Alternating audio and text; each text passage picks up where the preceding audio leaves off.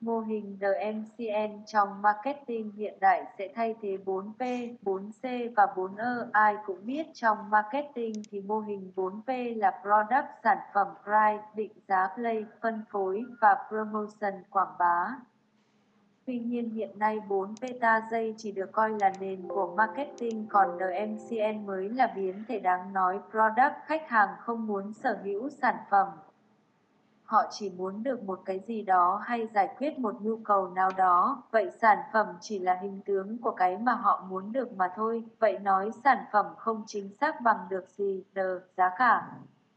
Mất bao nhiêu M chi phí hay giá cả không phải là thứ duy nhất khách hàng phải mất khi mua sản phẩm, họ mất thời gian, công sức, sức khỏe, công danh.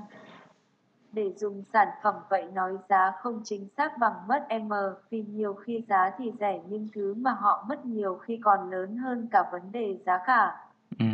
Đó là tại sao người giàu không chịu đi xe giá rẻ để đi tiếp khách, phân phối, điều gì cản trở khách mua, C khách hàng cần gì là phải có ngay, họ không có tiền đủ thì mình cho trả góp.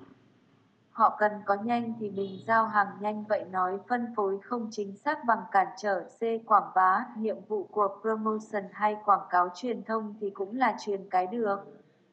Mất cho khách và làm sao thuyết phục khách hàng rằng họ được nhiều hơn cái họ mất vậy? Quảng bá không thể chính xác bằng việc tạo niềm tin rằng họ đang được nhiều và mất ít. Hãy nhớ mô hình DMCN trong marketing.